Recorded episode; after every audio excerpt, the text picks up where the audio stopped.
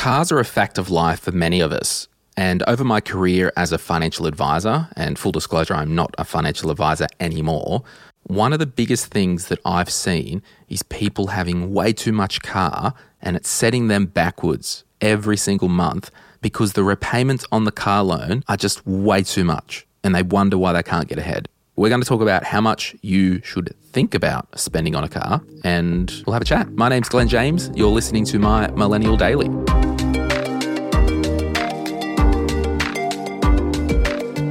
Life is complicated and add money to the mix and needing to manage it and buy stuff and somehow keeping the rest of it to invest for the future. It's just complicated. So, what I like in my financial life is to have rules of thumb. Now, rules of thumb, they're not law, they're not gospel. You can make your own rules of thumb up, but what they do is they allow framework for you to operate in without having to, I don't know, use your brain too much when it comes to purchases and or spending or saving. So, as an example, a rule of thumb in my life is that I do not have more than 50% of my net take home income and round numbers, if I earned $80,000 a year, $60,000 per year would be my net income. Half of 60,000 is 30,000. A rule of thumb in my life would be I do not have more than $30,000 worth of cars, boats, motorbikes, anything with motors that are decreasing in value.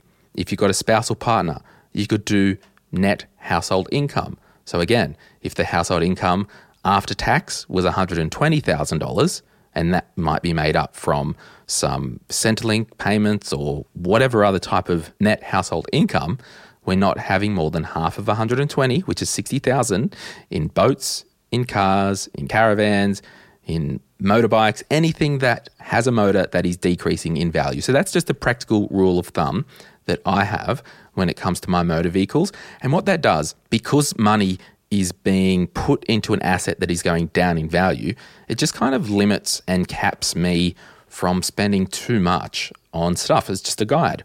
Another guide that I have is I would only buy a new car if I had a net worth of over $1 million.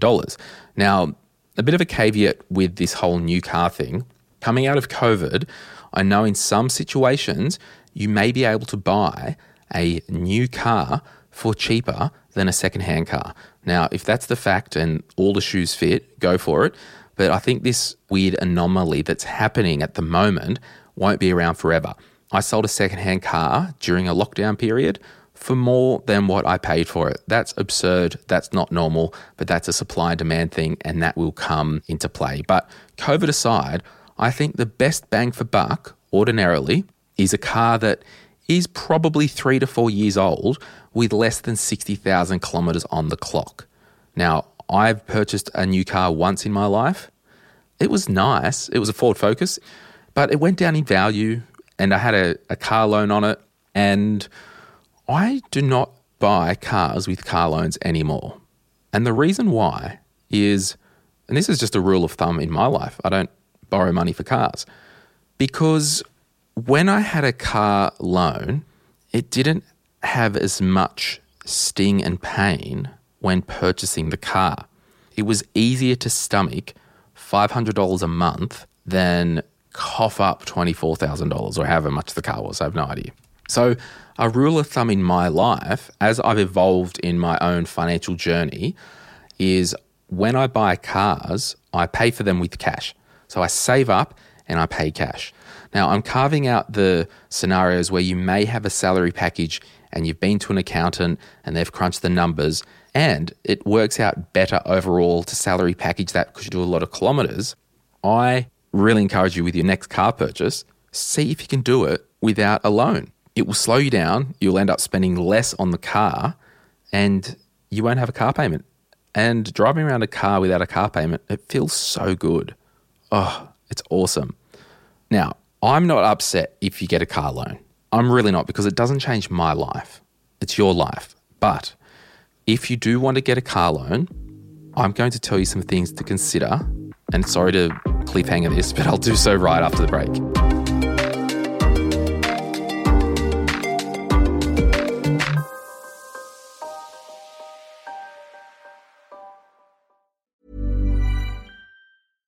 I'm Sandra, and I'm just the professional your small business was looking for. But you didn't hire me because you didn't use LinkedIn jobs. LinkedIn has professionals you can't find anywhere else, including those who aren't actively looking for a new job but might be open to the perfect role, like me.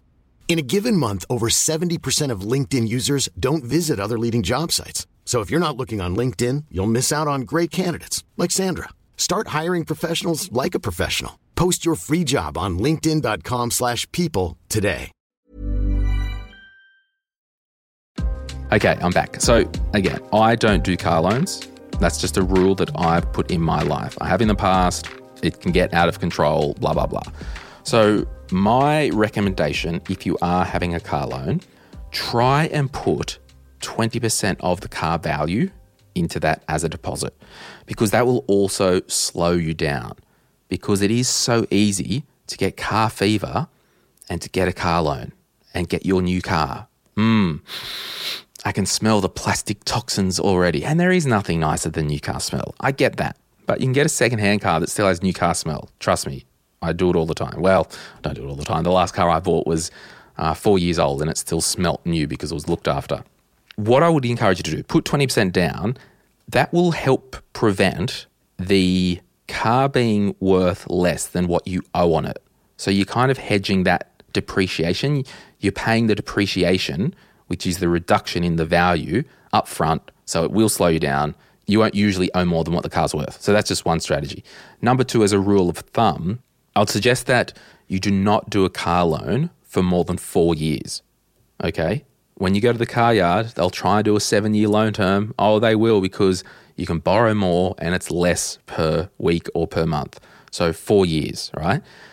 I would rather you get a car loan than set up a second mortgage on your property because at least you know it will be categorically paid off in four years. Simple as that.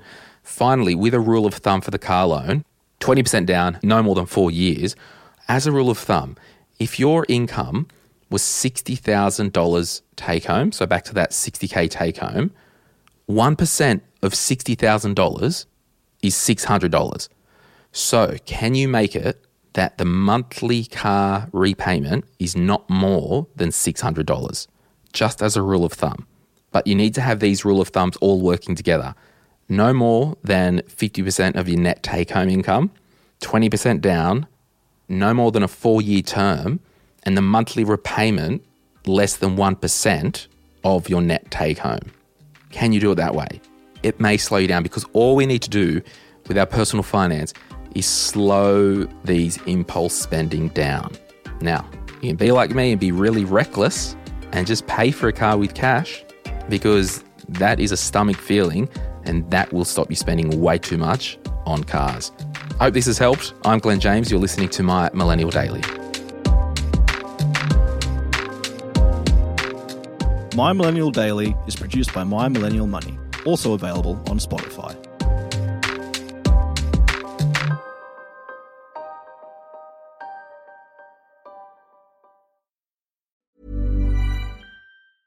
Planning for your next trip?